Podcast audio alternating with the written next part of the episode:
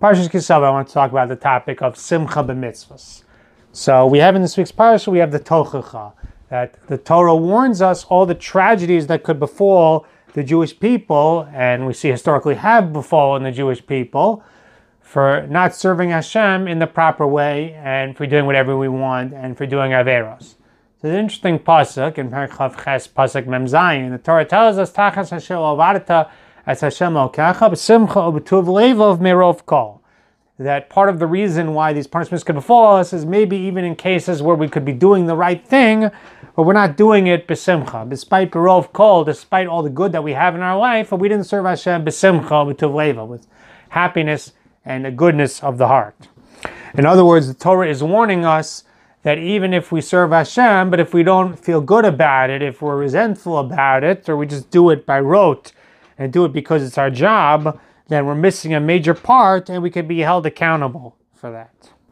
Obviously, it's better to do the mitzvahs, and I personally have been trained that one of our main our main motivator has to be because it's our responsibility and it's our job, and not just because I feel good about it. Because even if I don't feel good about it, I still have to do it.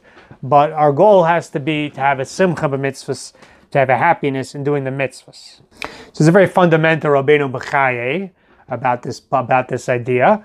It's in the Sefer Kad HaKemach and in his Sefer on the Parsha here.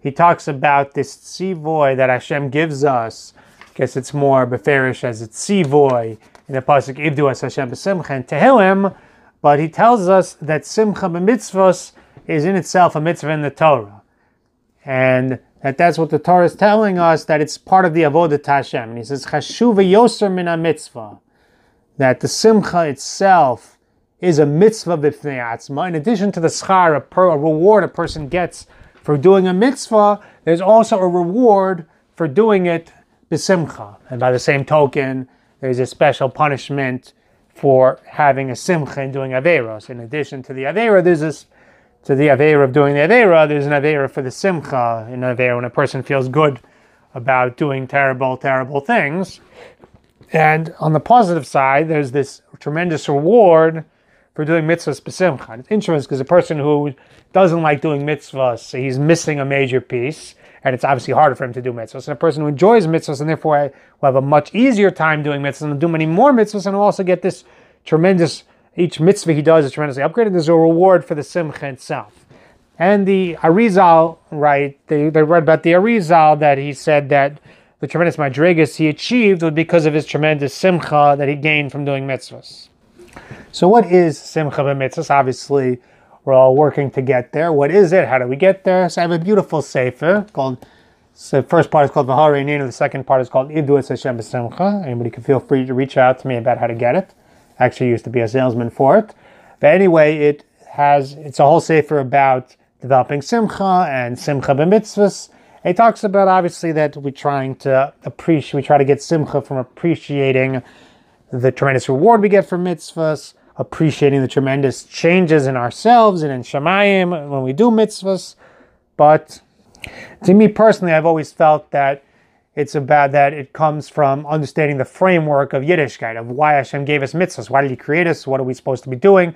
It's really the fourth and fifth parak of the first shar of the Derech Hashem, really summarized in the first parak of the Mesillas Yesharim. But I was shocked recently. I spoke to somebody who spent a lot of time in Mesillas Yesharim, and I thought that he was missing it. I guess because he'd never learned those two prakim of the Derech Hashem. One of my few kashas that I have in my yeshiva, they didn't push that more. But we have to appreciate why we have mitzvahs, what they're about, what I, what they accomplish for us. And I think that's to me, one of the main keys in trying to have a sense of feeling good about the mitzvahs. The Sefer explains it's not about Simcha mitzvahs doesn't mean getting up and doing a jig every time we do a mitzvah. Nor does it mean, I don't think personally, we all have our own baggage that we come to with everything in life. and That includes the baggage that we're going to bring to our relationship with mitzvah, relationship with Hashem.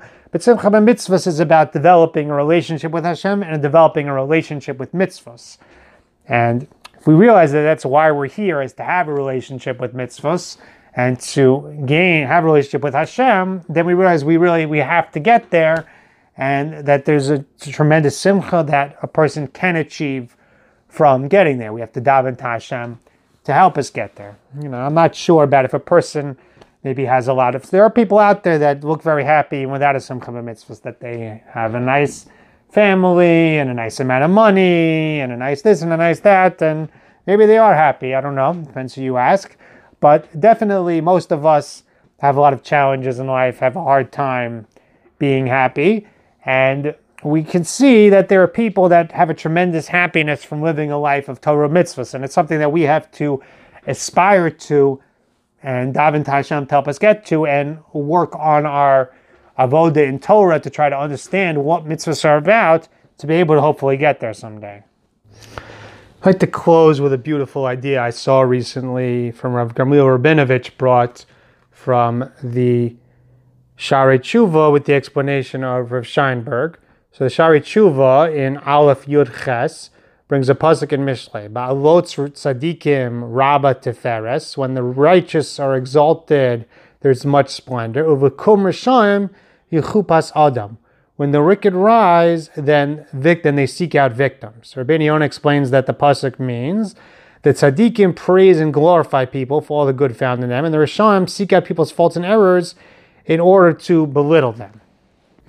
And Gamliel brings from Rav Scheinberg in his Sichos Musa that he explains that the, the, what's the pshat in this? The pshat is because people perceive others the way they the way they themselves are. Kol posel b'muma posel. People find fault when they themselves find fault. So a person who's a tzaddik, he's filled with light. He's filled with mitzvahs See, he sees positivity in everything. Versus a Rasha, a is filled with Ra, see, he sees bad in everything. I mean, the tzaddik lives in the world of, of light, and the Rasha who pursues evil, he lives in that world of evil, he sees evil in everybody else. Just thought it was a nice idea in underscoring the idea that a person who can find simcha in mitzvah, simcha, and avodas Hashem really has the best of both this world and the next world. And the Rasha, for the most part, and if people deal with Rasham at work, I started to be exposed to people from outside the Torah framework, and some of them are quite bitter, unhappy people, much more than I see in the Torah world. And I think it's partly because a person just has a selfish life filled with Ra, looking out for himself, and they become that. And to appreciate just the schus that we have, to have the opportunity to have the connection to the source of life, to the Eitz Chaim, and to work on in the month of Elul, among what we're working on, should be to work on developing that ayin tova, developing that simcha betova, that, uh, connecting to the goodness that Hashem has given us. We be zoche to do so. Wishing everyone a ksiva chsima tova, a good ben shur, and a wonderful Shabbos.